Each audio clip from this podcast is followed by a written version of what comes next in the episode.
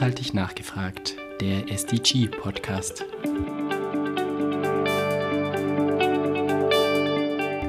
Herzlich willkommen zu einer neuen Folge von Nachhaltig nachgefragt. Heute mit Professorin Dr. Lisi Jäkel, die unter anderem Biologie-Lehrstuhlinhaberin in Heidelberg ist und die sich sehr vielfältig seit vielen Jahren für die SDGs und für die Bildung für nachhaltige Entwicklung engagiert. Hallo Lisi, freut mich sehr, dass du dabei bist. Einen schönen guten Morgen. Ja, wir äh, kennen uns schon länger und haben ausge ausgemacht, dass wir heute vor allem auch über das SDG 14 Leben unter Wasser sprechen, obwohl du ja eigentlich zu SDG 15 und SDG 4 und zu einigen anderen mindestens genauso viel zu sagen mhm. hättest. Ähm, kannst du dich eigentlich erinnern, wann du zum ersten Mal in Kontakt mit den SDGs gekommen bist? Wir sind dem Gedanken der Nachhaltigkeit schon relativ lange verpflichtet. Und wir haben äh, aktiv ähm, an diesem Prozess teilhaben können, dass wir nicht nur Umweltbildung machen, sondern dass wir versuchen, Fragen des Naturschutzes, der Erhaltung unserer natürlichen Ressourcen zu verknüpfen mit wirtschaftlichen, mit sozialen, mit kulturellen Fragen. Also wir sind eigentlich an, an der Nachhaltigkeit äh, mit Herzblut seit vielen Jahren dabei und haben auch mitverfolgt, wie sich die Entwicklungen innerhalb der Gesellschaft äh, stärker auf Nachhaltigkeit orientieren und dass die SDGs dann ins Gespräch kamen, nachdem wir vorher die Dekade der Bildung für nachhaltige Entwicklung hatten. Das mhm. haben wir dann auch mit äh, Interesse mitverfolgt und unsere Arbeit auf diese neue Tendenz der Transformation der Gesellschaft ausgerichtet. Mhm. Es gibt ja, ähm, liest man häufig drei Dimensionen der Nachhaltigkeit, nämlich die ökologische, die ökonomische und die soziale. Und wenn wir uns auch mal die 17 SDGs dazu angucken, gibt es da einen Bereich, wo du sagen kannst, für den stehe ich, beziehungsweise kann man das überhaupt so auseinanderhalten alles? Äh, wir haben das in unseren Lehrveranstaltungen zur Fachdidaktik auch äh, rückbezogen auf die epochaltypischen Schlüsselprobleme von Klafki, mhm. der ja schon äh, vor eigentlich Jahrzehnten sagte, äh, wir müssen im Blick behalten, äh, wie sieht es aus mit der Umwelt und der Umweltfrage, wie sieht es aus mit der Frage von Frieden, wie sieht es aus mit der Frage von sozialer Gerechtigkeit. Vielleicht unterscheidet sich unser Engagement für die SDGs eben auch darin von anderen, dass wir nicht nur auf Klimaschutz orientieren, sondern dass wir ganz speziell sagen, die Erhaltung der biologischen Vielfalt ist eine Grundvoraussetzung, nicht nur für klimatische Fragen, sondern auch eine Grundvoraussetzung, um die sozialen Probleme, die vielen Ziele, die wir uns gesetzt haben, überhaupt erfüllen zu können. Wenn wir unsere biologischen Ressourcen verlieren, werden wir ambitionierte Ziele einer gerechten Lebensweise für alle Menschen auf dieser Welt nicht erfüllen können, weil es dann schlichtweg an den Ressourcen fehlt, äh, um äh, zum Beispiel hochwertige Lebensmittel regional produzieren zu können, um eine hohe Lebensqualität für alle zu gewährleisten, um die äh, Geschlechtlichkeit zwischen die Gerechtigkeit zwischen den Geschlechtern äh, gewährleisten zu können. Also wir finden eigentlich an diesen SDGs toll, dass sie miteinander im Zusammenhang stehen. Aber mhm. Unser Fokus ist stärker als bei anderen Gruppen auf die Wahrnehmung der auch biologischen Vielfalt, die sich ja in einigen SDGs spiegelt. Und wir erleben die gesellschaftliche Diskussion derzeit mit, freuen uns, dass der Klimaschutz stärker in den Fokus kommt, müssen aber sagen, die Konvention zur äh, Erhaltung der biologischen Vielfalt ist genauso alt, wird aber innerhalb unserer Gesellschaft zu wenig kommuniziert. Mhm. Wobei ich da wirklich nur ein persönlicher Eindruck die Erfahrung gemacht habe, dass in den letzten ein, zwei Jahren doch häufiger in dieser Klimadebatte ähm, die Biodiversität auch eine Rolle spielt, oder? Hast du auch das Gefühl? Äh, dazu äh, tragen wir ja hoffentlich auch selbst bei. Also äh, Jakob, wenn du jetzt auch dich in Heidelberg ja so stark engagierst für diese SDGs, dann trägt das ja irgendwann auch Folgen. Und was das eine Weltzentrum macht, was das Agenda-Büro macht, was die Netzwerke inzwischen schaffen, das muss ja auch in diese Richtung gehen.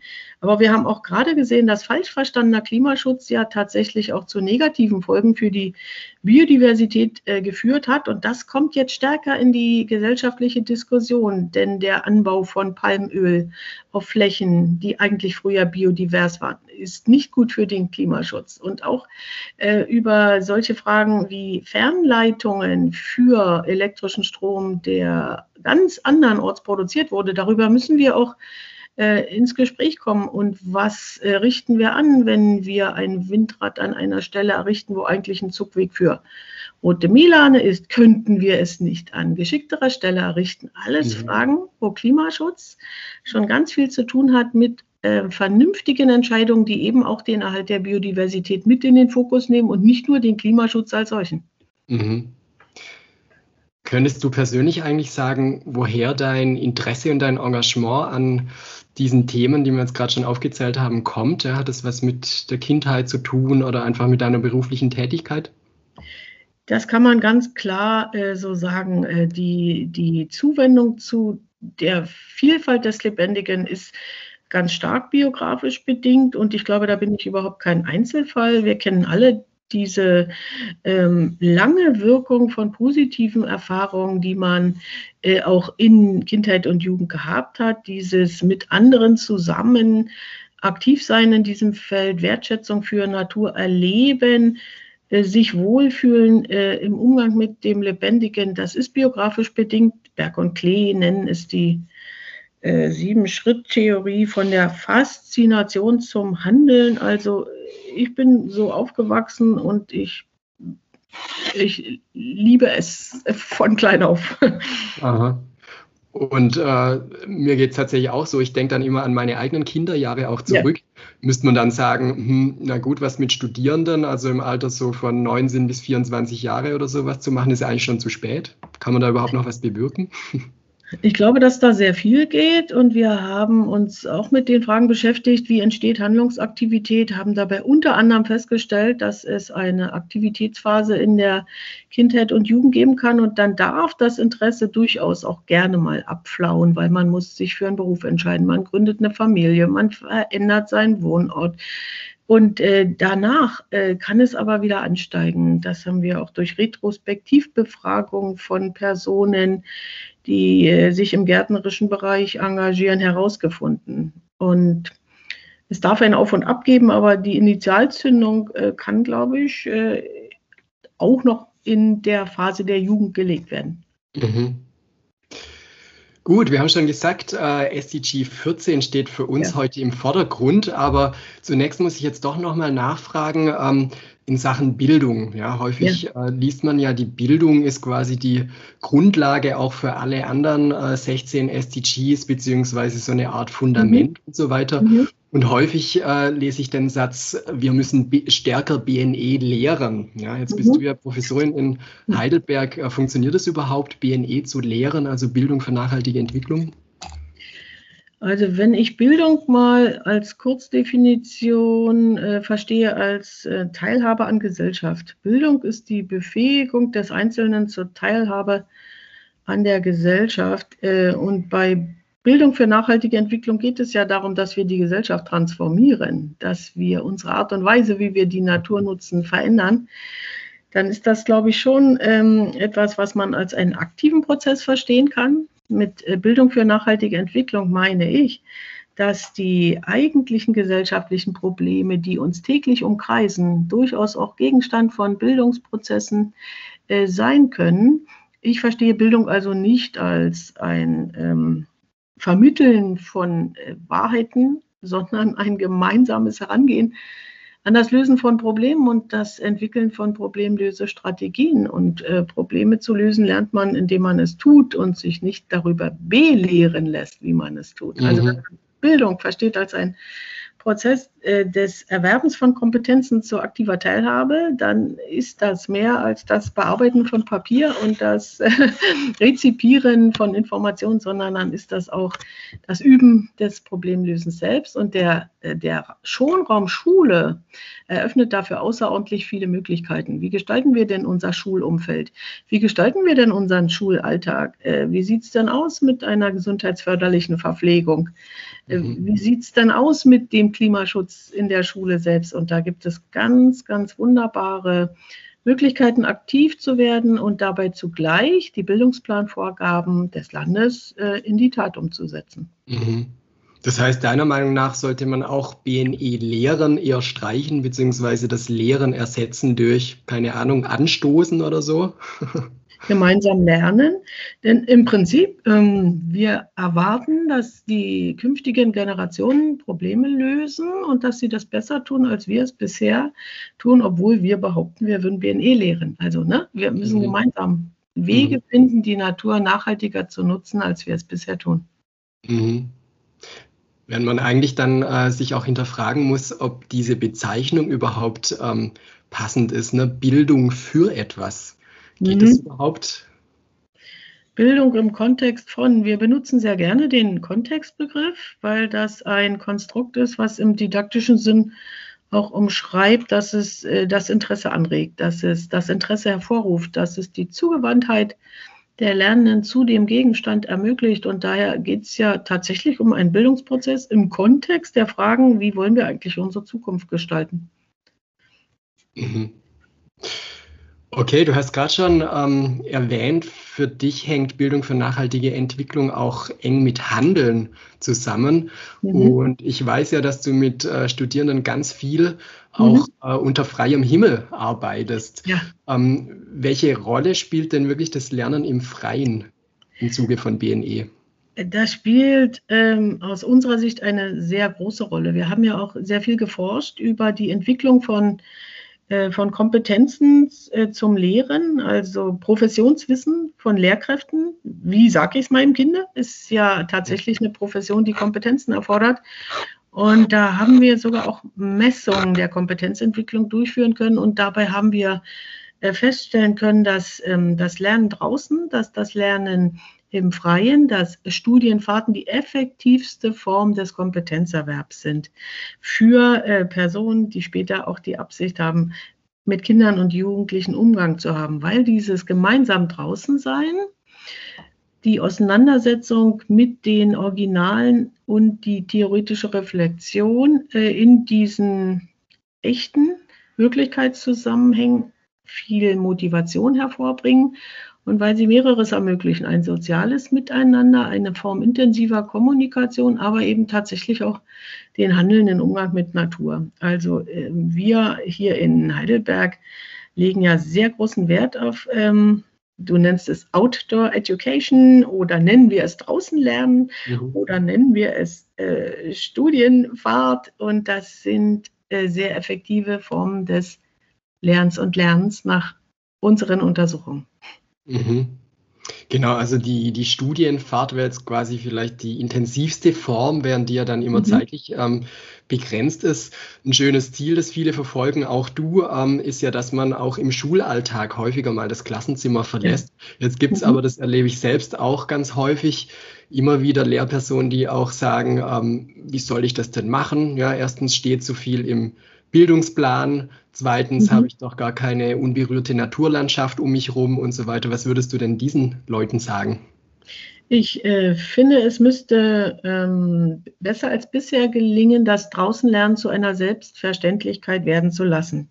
Zum einen, indem wir ähm, versuchen, die Vorteile des Draußenlernens auch äh, äh, erlebbar zu machen. Wir kooperieren ja mit sehr vielen Schulen. Zum Zweiten sagen wir, das Schulumfeld selbst muss ein selbstverständlicher Lernort des Draußenaufenthalts sein. Und äh, ich bringe mal ein Beispiel. Es kann ja nicht sein, dass wir uns mit ökologischen Beziehungen von Laubbäumen nur ähm, mit YouTube beschäftigen, sondern das Schulumfeld sollte so sein, dass man da rausgehen kann und dann eben auch mit den Vögeln und den Insekten und äh, diesen Bäumen sich leicht beschäftigt. Und es gibt wunderbare Schulversuche, wo das ähm, erlebbar wird. Also wir haben ja auch diese Schulpraktika und sei es die Waldparkschule in Heidelberg oder viele andere Schulen, wo es dann auch wichtig ist, dass es als selbstverständlich erlebt wird, dass man rausgeht.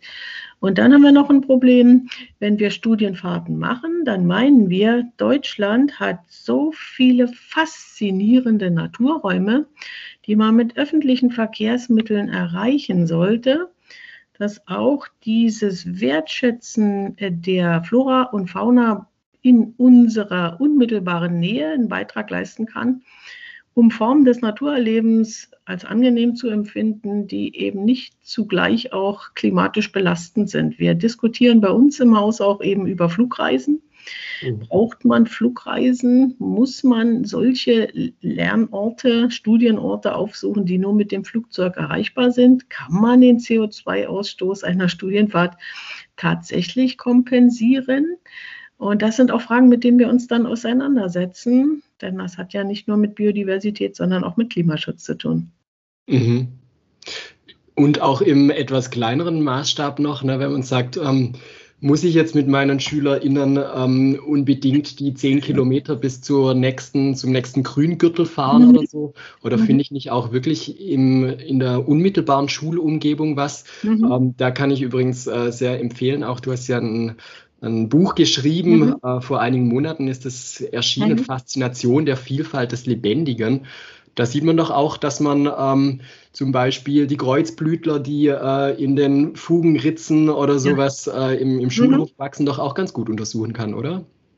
Ganz klar, und man kann die, die Gänse auf den auf der Neckarwiese oder auf den Rheinufern untersuchen. Wir haben ja auch eine ähm, Promovendin, die gerade dazu forscht, wie können solche Naturbegegnungen im unmittelbaren Lebensumfeld auch dazu dienen, die Sinne zu schärfen, also auch das mhm. biologische Verständnis zu schärfen, Verhaltensbeobachtungen auf einer anspruchsvollen Ebene zu machen und es gibt so viele tolle Reize in der Natur. Die Petra Lindemann-Mattis hat ja dazu auch schon äh, vor 20 Jahren tolle Untersuchungen mit tausenden Kindern gemacht. Die Natur auf dem Schulweg, die Natur im Umfeld. Mhm. Aber trotzdem muss man dort das Sehen lernen, denn das Alltägliche ist nicht per se Interesse fördern. Das Alltägliche ist nicht per se im Fokus der Wahrnehmung und diese Schärfung der Wahrnehmung für die Reize des Vorfindlichen Dazu kann Schule ganz wunderbar beitragen. Dazu mhm. können aber auch äh, Bildungsangebote in der Freizeit beitragen.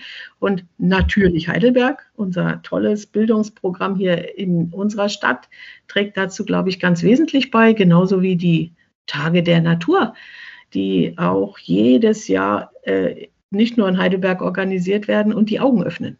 Mhm. Ja, absolut. Wobei, nach dem, was wir jetzt äh, in den letzten ein, zwei Minuten gesprochen haben, könnte es sein, dass in vielen Lernzimmern jetzt alle Mathelehrerinnen und alle Englischlehrer und so weiter sagen, ja, draußen lernen ist ja vielleicht was ganz Nettes, aber mit meinem Fach hat das jetzt nichts zu tun. Dabei geht es doch eigentlich auch ganz gut fächerverbindend, oder? Vor der Klassenzimmertür.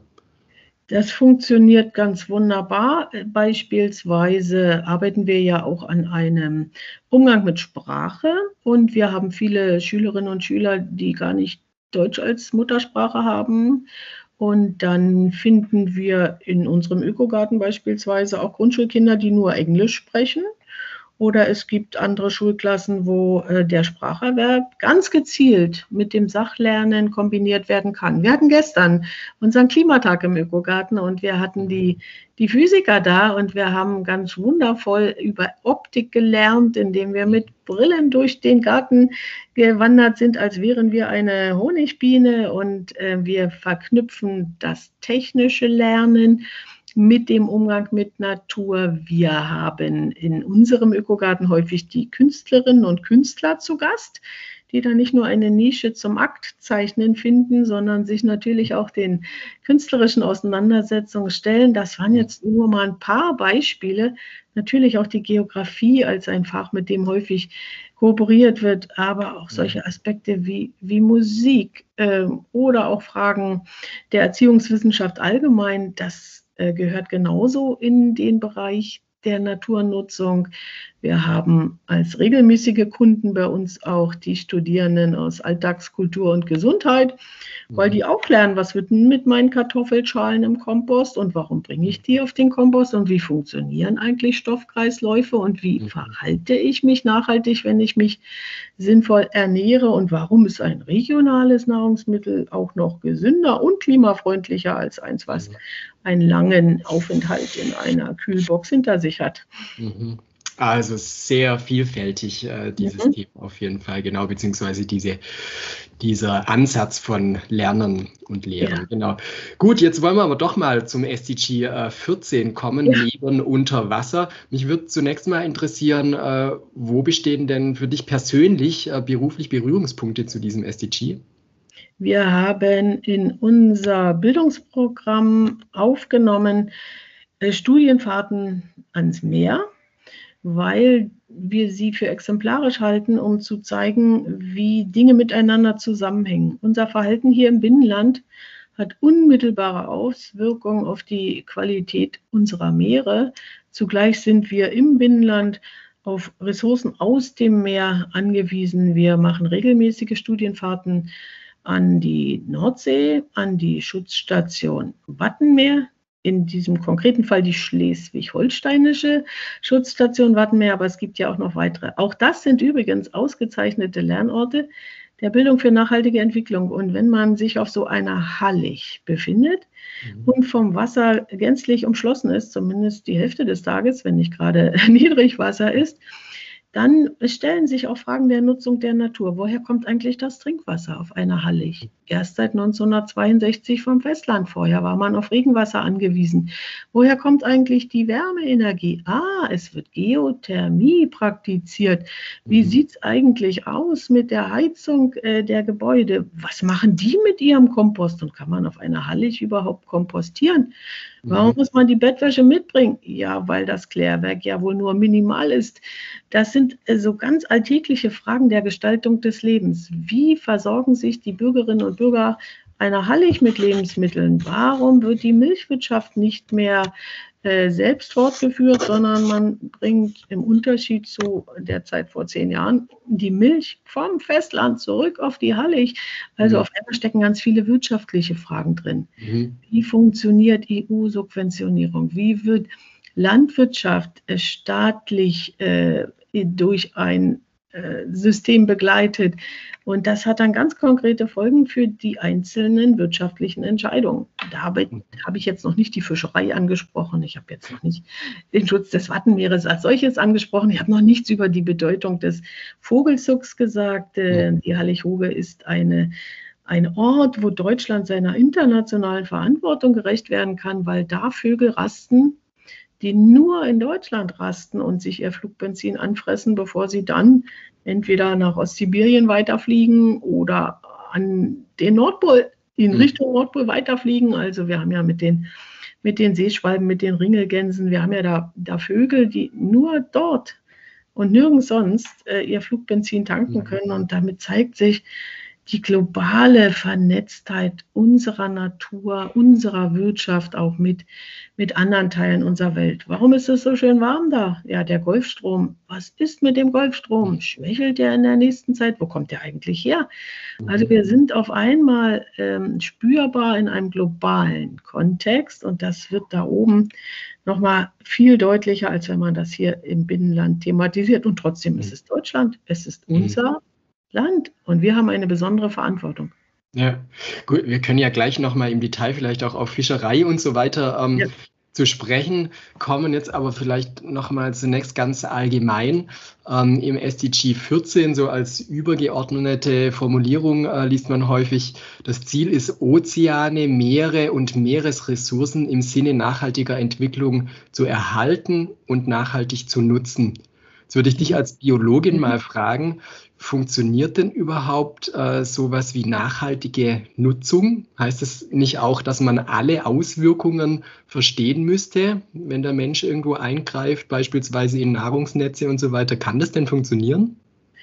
Wir versuchen uns dem anzunähern. Nun ist der Mensch ja heterotroph, da kann man nichts machen. Also äh, wir müssen uns davon ernähren, dass wir andere Organismen aufessen.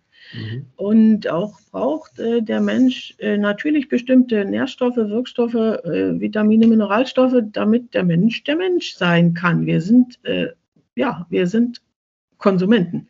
Mhm. Und wir müssen eine Form finden, äh, dass wir diese Ressourcen, die dieser Planet hat, äh, erhalten, auf das auch zukünftige Generationen die Chance haben, weiter auf der Erde zu leben und ihren Lebensstil selbst zu wählen. In der Evolution ist es ja tatsächlich so, dass Homo sapiens insbesondere deshalb überlebt hat, weil er es verstanden hat, verschiedene Ressourcen der Natur auch für seine Ernährung zu nutzen. Meeresfrüchte, das sage ich in Anführungsstrichen, mhm. konsumiert der Mensch äh, schon sehr lange.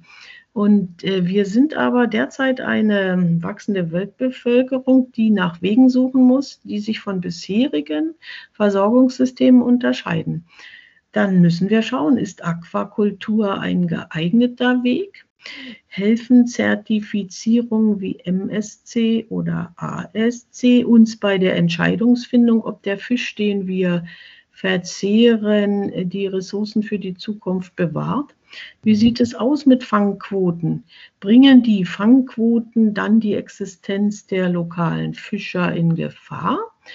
Wie sieht es aus mit anderen Eiweißquellen, die wir erschließen können? Ist es sinnvoll, auch die Algen der Meere stärker als bisher als Eiweißquellen zu erschließen?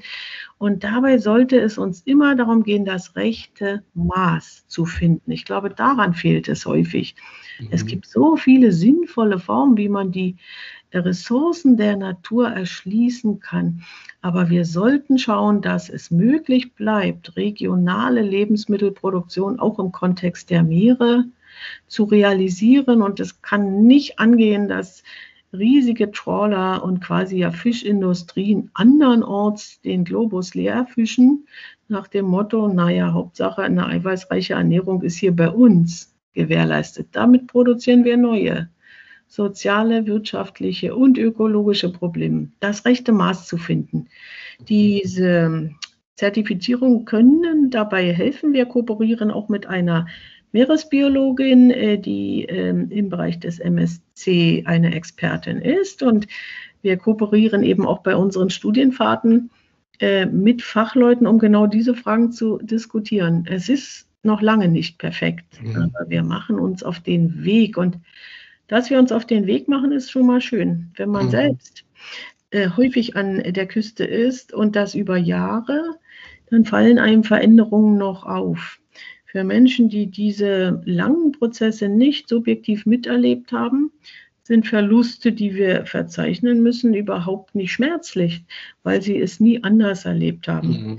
Und wenn man äh, häufiger an der Küste ist und mitbekommt, da wo früher Fischereihäfen waren, äh, da sind gar keine Fischereihäfen mehr. Der größte Fischereihafen unseres Nachbarlandes Dänemark in, in Esberg, da ist kein Fischereihafen mehr. Die verladen inzwischen Windräder und Ölbohrplattformen. Äh, also ähm, ja, wo kommt denn dann der Fisch her, äh, wenn er gar nicht mehr aus dem eigenen Meer kommt?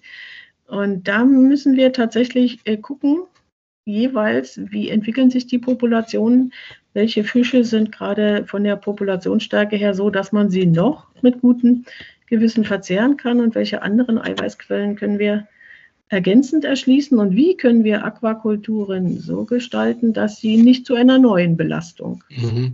Genau, das, das interessiert mich tatsächlich, ja. wie du zu Aquakulturen stehst. Ja, ist ja zunächst mal ein vielleicht ganz ähm, ganz angenehme Vorstellung, dass der Mensch versucht, gar nicht erst in dieses komplexe und hochsensible System äh, Natur in Anführungsstrichen, ja. sage ich jetzt mal, äh, einzugreifen, sondern versucht, sich da zurückzuhalten im Sinne mhm. von Aquakulturen. Wie stehst du denn dazu?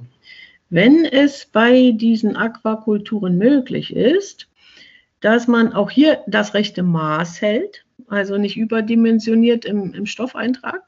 Zum Zweiten, wenn es gelingt, äh, auch den Prozess der Reproduktion in Kultur zu nehmen. Denn häufig ist es so, dass Meeresfrüchte, wieder in Anführungsstrichen, sagen wir mal Mollusken, als Jungtiere der Natur entnommen werden unter durchaus Beschädigung der Biotope und dann in Kultur genommen werden ähm, wir reden ja beispielsweise immer über die Miesmuschel, ne? Mhm. Und äh, das ist ja noch nicht nachhaltig. Also wenn man schon etwas in Kultur nimmt, dann müsste man auch den Prozess der äh, natürlichen Regeneration äh, kultivieren können. Also ich stehe Aquakultur durchaus neugierig und offen gegenüber, denn der ökologische Fußabdruck einer Aquakultur zur Produktion von tierischen Proteinen ist deutlich positiver als der einer Rinderhaltung. Mhm. Gleichwohl, man muss immer differenzieren. Wie wird diese Aquakultur geführt? Äh, ist sie überdimensioniert oder ist es eine, eine regionale Produktion, die ähm, den Bedarf befriedigt, genauso wie man Rinderhaltung auch nicht per se als schlecht oder gut bezeichnen kann, sondern sehr wohl zwischen Weidehaltung, auf welchen Flächen eigentlich, oder einer Haltung im Stall, einer Fütterung mit Sojaschrot oder einer Fütterung mit äh, Produkten aus der regionalen Agrarwirtschaft unterscheiden muss. Also der differenzierte Blick auf das Detail, mhm. den halte ich auch bei Aquakultur für unverzichtbar. Mhm. Ja, der differenzierte Blick, der äh, schadet, glaube ich, nirgends. Ne? Auch äh, mhm. äh, du hast schon angesprochen hinsichtlich Fangquoten. Ja. Wie ist es denn an Nord- und Ostsee? Hast du das Gefühl, die sind äh, streng genug? Ist das Hauptproblem, dass die teilweise nicht eingehalten werden? Wie siehst du das?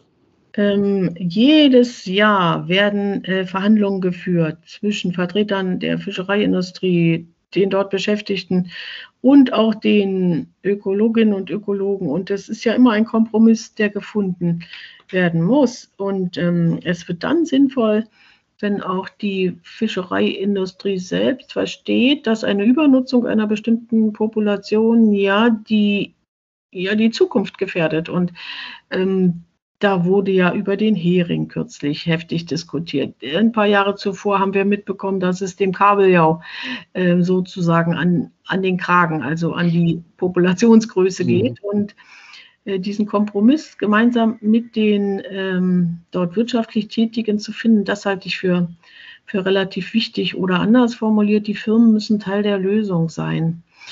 Ähm, ja, äh, bisweilen natürlich wünschte ich mir, dass die Fangquote noch ein bisschen niedriger läge. Aber wir müssen darüber äh, ins Gespräch kommen und wir müssen eigentlich, denke ich, auch die beispielsweise Fischer und Fischerinnen, falls es sowas auch gibt, weiß ich gar nicht, kenne keine, ähm, äh, mit reinholen in, in hm. diese Diskussion. Und ähm, wir brauchen gesellschaftliche Rahmensetzungen, um das vernünftige Verhalten zu erleichtern. Mhm. Gut, ähm, alle 17 SDGs, ähm, die sind äh, auch mit Unterzielern immer versehen und beim SDG 14 lautet das Ziel 14.1 bis 2025 sollen alle Arten der Meeresverschmutzung, insbesondere durch vom Lande ausgehende Tätigkeiten und namentlich Meeresmüll und Nährstoffbelastung verhüten, verhütet und erheblich äh, verringert werden und so weiter. Das finde ich ganz spannend, den Gedanken, mhm. weil die meisten Menschen ähm, denken, glaube ich, in erster Linie, wenn es um Meeresverschmutzung geht, an Ölunfälle mhm. oder solche mhm. Dinge. Ist es mhm. denn deiner Meinung nach tatsächlich so, dass Meeresschutz sich sogar hauptsächlich an Land abspielt? Ein sehr großer Teil des Meeresschutzes hängt tatsächlich äh, von unserem Leben hier im Binnenland ab. Insgesamt meine ich natürlich, dass dieses Ziel bis 2025 eine Utopie ist. Aber wenn wir mhm. keine Utopien haben, wenn wir keine Leitbilder haben, denen wir uns zugehörig fühlen, dann äh, wird es auch keine Entwicklung geben. Daher ist es sehr wichtig, dass wir dieses Ziel ins Auge fassen. Wir wissen dass durch Bildungsarbeit, ähm, junge Menschen darüber informiert sind, welches Problem Mikroplastik mit sich bringt. Und ähm, da wissen wir auch aus der fachdidaktischen Forschung, dass diese Botschaft angekommen ist bei den Konsumentinnen und Konsumenten und dass man auf diesem Gebiet schon viel erreichen kann. Andere Themen brauchen noch stärkeres Engagement. Nehmen wir das Thema der Stickstoffbelastung unserer Gewässer. Wir sind ja auch von der EU, Deutschland ist von der EU auch zu Recht gemahnt worden, dass hier noch ähm, Verbesserungen unbedingt nötig sind. Die Stickstoffwerte in den Gewässern sind zu hoch und das hat natürlich etwas mit unserer täglichen Lebensführung zu tun. Mhm. Das hat etwas damit zu tun, wie wir unseren Boden versiegeln und ähm, dann Hochwasserüberlaufbecken brauchen, wo eigentlich doch eher äh, eine natürliche Versickerung denkbar wäre. Das hat mit unserer Art und Weise der Lebensmittelproduktion und der Landwirtschaft zu tun. Und deshalb ist äh, dieses Verhalten, was wir hier direkt vor Ort haben, sehr wohl in Beziehung zu setzen mit den Meeren. Andererseits müssten wir aber auch die Verschmutzungen in den Meeren selbst mit in den Blick nehmen. Wir verschmutzen die Meere ja nicht nur durch Stoffe, mhm. sondern wir verschmutzen sie auch durch Lärm. Äh, wir haben unterseeische Kabel, die sich durch die Ozeane ziehen und wir haben uns genauer beschäftigt mit der ausschließlichen Wirtschaftszone Deutschlands, AWZ. Das ist der Bereich, für den Deutschland die besondere Verantwortung hat. Und wenn man sich solche Karten anschaut, mhm. und sieht, da laufen Kabel lang, da werden Offshore-Windanlagen gebaut, da fahren die großen Schiffe, die auch äh, sehr viel Schmutz ausstoßen, da fahren Fischerboote. Dann fragt man sich, wo war jetzt gerade schnell noch das Wasser? Mhm. Also wenn man die AWZ-Karte anschaut, sieht man kein Blau mehr. Und mhm. da stimmt dann irgendwas nicht. Und deshalb sollten wir uns eben auch fragen, womit wir die Meere noch verschmutzen und fragen uns dabei auch, braucht es wirklich riesige Offshore-Windanlagen oder wäre das nicht äh, auch im Binnenland an geeigneten Standorten machbar, dass man seine Energie etwas regionaler ähm, erzeugt? Denn das Errichten von Offshore-Windanlagen, naja, Bautätigkeit erfordert es auch. Ne? Und mhm. Lärmbelastung äh, braucht es auch. Militärische Lärmbelastung auch nicht zu vergessen, die die Meere durchflutet. Und wenn wir dann Organismen haben, die in ihrer Akustik auf die Verständigung mit Tönen angewiesen sind unter Wasser, ne, mhm. dann ist äh, auch hier eine Verantwortung, solche Verschmutzungen auch nicht überhand nehmen zu lassen. Mhm. Spannend, dass du jetzt das äh, Beispiel erwähnst mit den Offshore-Windkraftanlagen, ja, ja. weil äh, das ist wirklich ein gutes Beispiel, um auch wieder Zielkonflikte zwischen ja, Umweltschutz und Naturschutz äh, sichtbar mhm. zu machen. Da haben wir kürzlich schon drüber gesprochen. Aber jetzt nochmal eine andere Frage. Jetzt hast du ja schon einige ähm, Herausforderungen, möchte ich es mal nennen, äh, beschrieben. Welche sind denn deiner Meinung nach die allergrößten? Ja, wir hatten es jetzt gerade schon von Lärmverschmutzung. Stickstoff ja. hattest du ja auch schon mhm. erwähnt. Wir hatten jetzt noch nicht über die Erwärmung der Meere gesprochen. Stimmt. Versauerung ist ein großes Thema. Müll hatten wir gerade schon. Kann man sagen, das ist das allergrößte Problem, das wir jetzt angehen müssen? Oder äh, spielen die alle die gleiche Rolle quasi deiner Meinung nach? Ich glaube, dieses Zusammenhangswissen ist relativ wichtig und wir hatten ja zum Beginn unseres Gesprächs auch schon erwähnt, dass einige vermeintliche Klimaschutzmaßnahmen außerordentlich nachteilig für die Biodiversität gewesen sind und genau dieses im Zusammenhang denken und miteinander äh, über mögliche Folgen für andere Bereiche ins Gespräch kommen, das, das ist, glaube ich, das Entscheidende. Wir müssen ja auch über äh, den Golfstrom nachdenken. Wir müssen über die Ausstoße von Treibhausgasen nachdenken. Wir haben es mit einem Abschmelzen der Pole zu tun. Die ähm, große Forschungsreise des deutschen Forschungsschiffs äh, über den Nordpol hat das ja noch einmal vor kurzem sehr authentisch gezeigt und und das sind ja Teufelskreise, die miteinander zusammenhängen. Und deshalb sollten wir, glaube ich, gar nicht unbedingt ein ähm, Anliegen einem mhm. anderen gegenüber als äh, vordergründig ähm, bezeichnen, sondern die Zusammenhänge stärker in den Blick nehmen. Und das kann nur Bildung. Mhm. Also wir, wir brauchen ja durch Bildung sozusagen eine besondere Sensorik, dass wir auch nicht nur das Offensichtliche für das ähm, entscheidender halten, sondern dass wir dahinter äh, nicht sofort erkennbare Zusammenhänge durch Bildung offenkundig machen. Mhm. Stichwort äh, systemisches Denken richtig, auch. Ne? Das ist ein ganz ja wesentlicher Teil auch von Bildung von nachhaltiger Entwicklung. Ja. Und äh, da gefällt mir deine Antwort gut, dass man jetzt nicht sagt, Stickstoff oder so ist das mhm. allergrößte Problem und mhm. das gehen wir jetzt an, sondern man muss mhm. wirklich alles im Auge ja. behalten und auch wieder die Wechselwirkungen ähm, berücksichtigen. Genau. Ich jetzt haben wir ja schon häufiger äh, die ja? ergänzen. Es gibt ja eine tolle Studie, äh, äh, Will Steffens und Rockström und ein großes Team von Forscherinnen und Forschern hat sich ja mehrfach mit diesen Fragen beschäftigt. Wo sind die planetaren Belastungsgrenzen sozusagen schon? Wo, wo leuchtet es schon rot? Ne? Mhm. Mhm. Und, und das sind eben mehrere. Und ja, tatsächlich die globalen Stoffströme von Stickstoff und Phosphaten, ja, der Verlust der biologischen Vielfalt und der, da brennt es noch viel mehr als bei dem Klimaschutz, den wir jetzt schon in der gesellschaftlichen Diskussion wahrnehmen, zum Glück. Ne? Aber mhm. es gibt noch viele weitere globale Probleme, die miteinander im Zusammenhang stehen. Ja, definitiv. Auf die biologische Vielfalt würde ich auch mhm. mal gern äh, zu sprechen kommen. Du bist ja absolute Expertin, wenn es um Biodiversität geht. Und man liest häufig auch im Zusammenhang mit SDG 14, die Biodiversität in unseren Meeren ist bedroht. Ja. Da steckt ja viel mehr dahinter, als sich äh, unser Eins quasi im ersten Moment denkt. Was bedeutet denn dieser Satz für dich? Ich beobachte, dass ähm, die ganz großen Tiere Türöffner sein können, um Sensibilität äh, zu entwickeln bei Menschen, die sich vielleicht bisher noch nicht äh, für die Meeresbiologie interessiert hatten. Und, und ich gebe zu, auch mir erschließt sich die Faszination der Wale in besonderer Art und Weise. Das ist natürlich eine Tiergruppe, wo man dann auch ähm, die Menschen mitnehmen kann, wenn man sich äh, mit der Populationsentwicklung beschäftigt wenn man sich damit beschäftigt, dass bis 1986 internationaler Walfang mit öffentlicher Duldung betrieben wurde, auch Deutschland äh, sehr wohl Teilhabe an diesem Ausrotten von Großsäugetieren der Erdneuzeit betrieben hat und dass wir das geschafft haben und dafür auch weiter kämpfen müssen, denn wir kennen die Diskussion, die jedes Jahr wieder geführt werden, ne? ob diese mhm. Moratorien überhaupt noch nötig sind. Aber eigentlich gibt es ja nicht nur die großen äh, Säugetiere der Erdneuzeit, die, die faszinierenden Wale, sondern da ist ja noch viel mehr. Da ist ja ähm, der Vogelzuck und dann sind da die faszinierenden Ringelwürmer und dann haben wir da die entzückenden Watschnecken. Und Watschnecke ist ja auch nicht nur eine Art, sondern es gibt die unterschiedlichsten Ansprüche. Äh, von Kleinstlebewesen, von äh, Mollusken und äh, das ist eine faszinierende Welt, die man durch Bildung erschließen kann.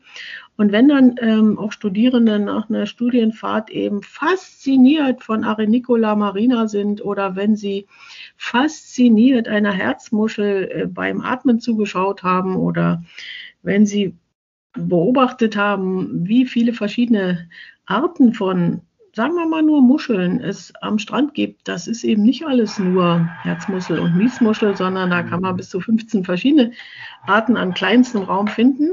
Dann beobachten wir über längere Zeit aber auch eine Verschiebung. Ne? Die amerikanische Schwertmuschel nimmt zahlenmäßig zu, andere Arten verschwinden beinahe.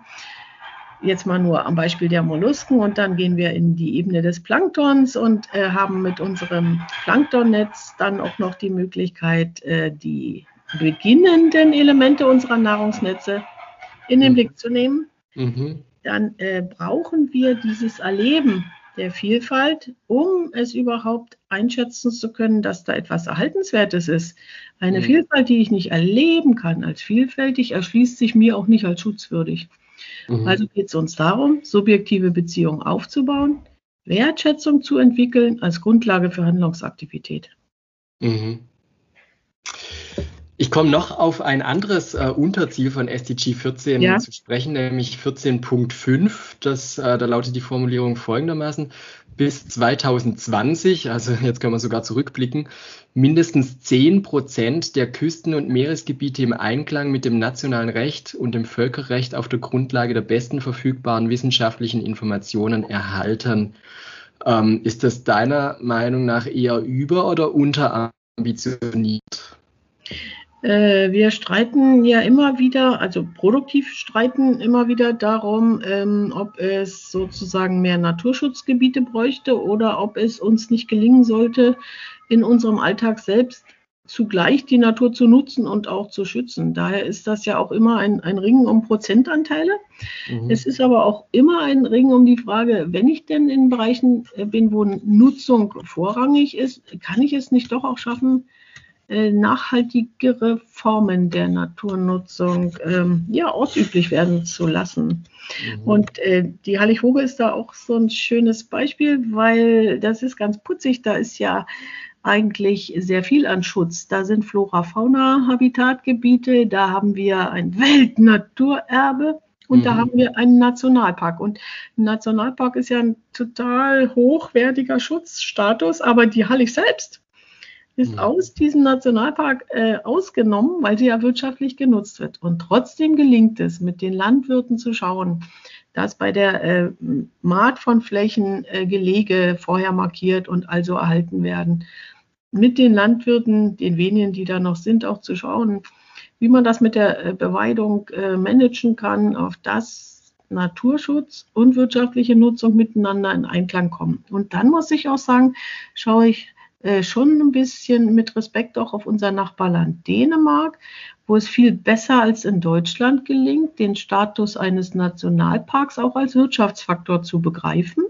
Mhm. Für die ähm, Bewerbung von Öffentlichkeitsarbeit, für den ähm, naturerhaltenden Tourismus, für auch die Vermarktung von regionalen Produkten. Und ich finde, da könnte in Deutschland durchaus noch ein bisschen was davon gelernt werden, dass man sieht, dass ein erklärtes Ziel der Haltung äh, von Natur auch ein wirtschaftlicher Vorteil ist.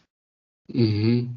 Also von anderen lernen ist doch bestimmt auch nie eine schlechte Idee, mhm. wobei ich immer wieder die Erfahrung mache, dass woanders das Grü äh, Gras natürlich häufig grüner Grüner. aussieht. Ne? Ja, ja, ja, ähm, richtig. Genau. Jetzt wollte aber, ich aber noch mal fragen, ja?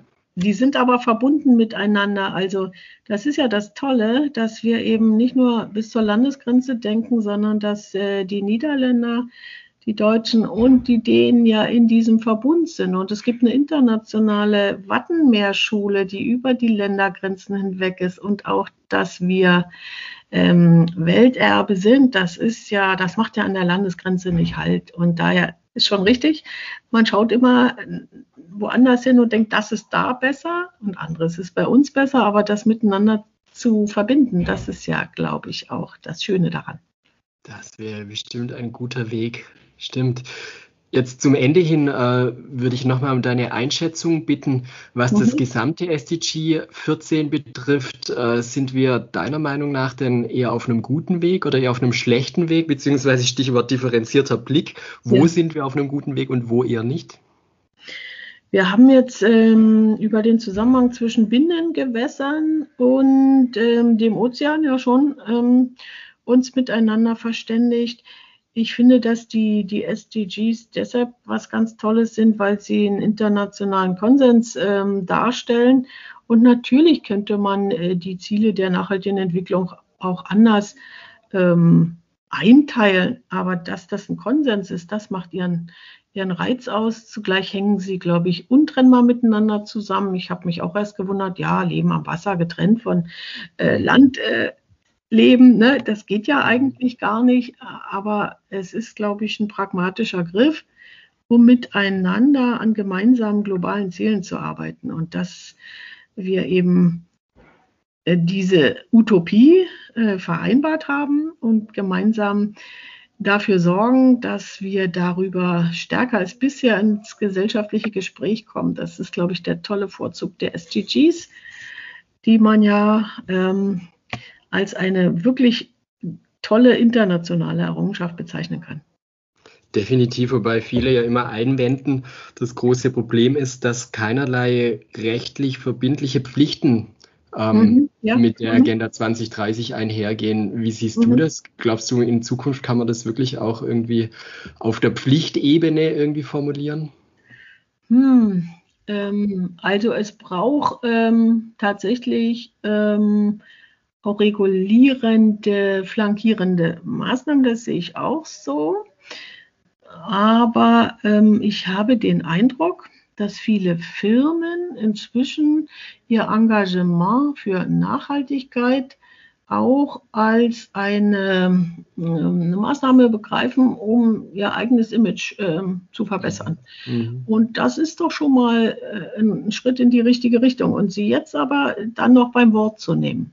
Das müssten wir als Gesellschaft schaffen. Wir müssen die, die vollmundigen Bekundungen, die müssen wir ernst nehmen und nachfragen, ob sie wirklich ernst gemeint sind und nicht nur ähm, ein Lippenbekenntnis. Und dann ähm, brauchen wir natürlich auch ein System, das bestimmte Verstöße auch gegen internationales Recht, die es ja nach wie vor gibt, konsequent geahndet werden. Aber ich denke, dass wir auf diesem Weg sind, ist schon mal sehr schön, aber der ist noch längst nicht äh, bewältigt.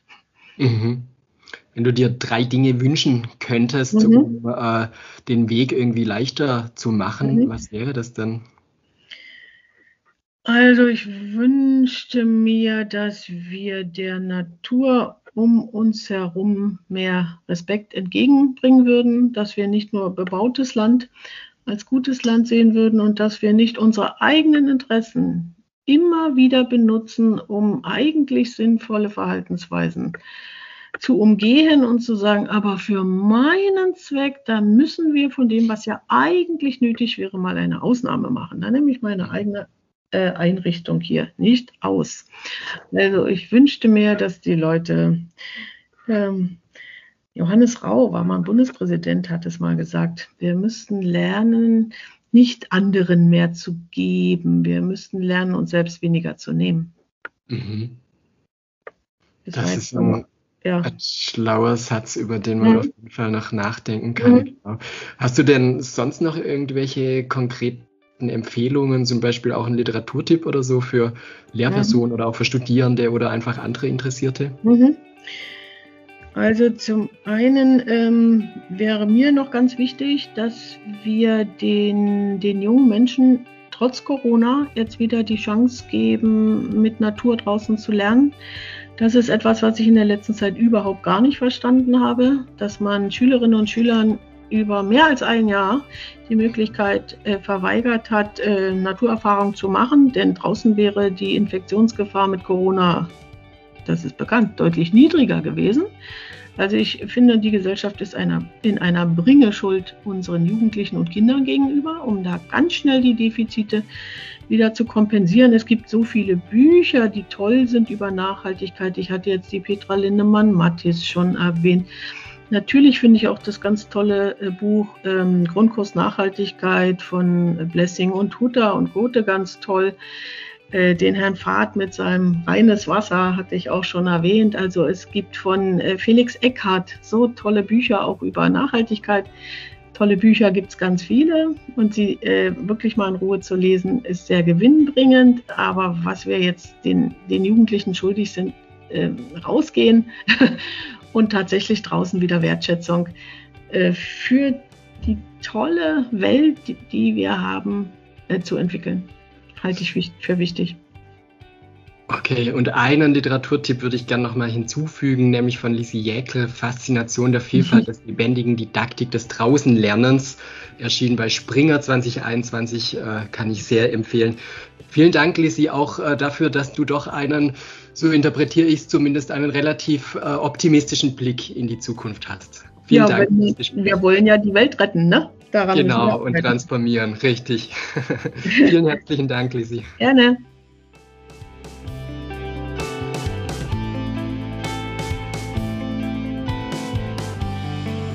Das war Professor Lisi Jäkel vorwiegend zum Thema SDG 14. Wir freuen uns wie immer über Kommentare und Anmerkungen zu dieser Folge.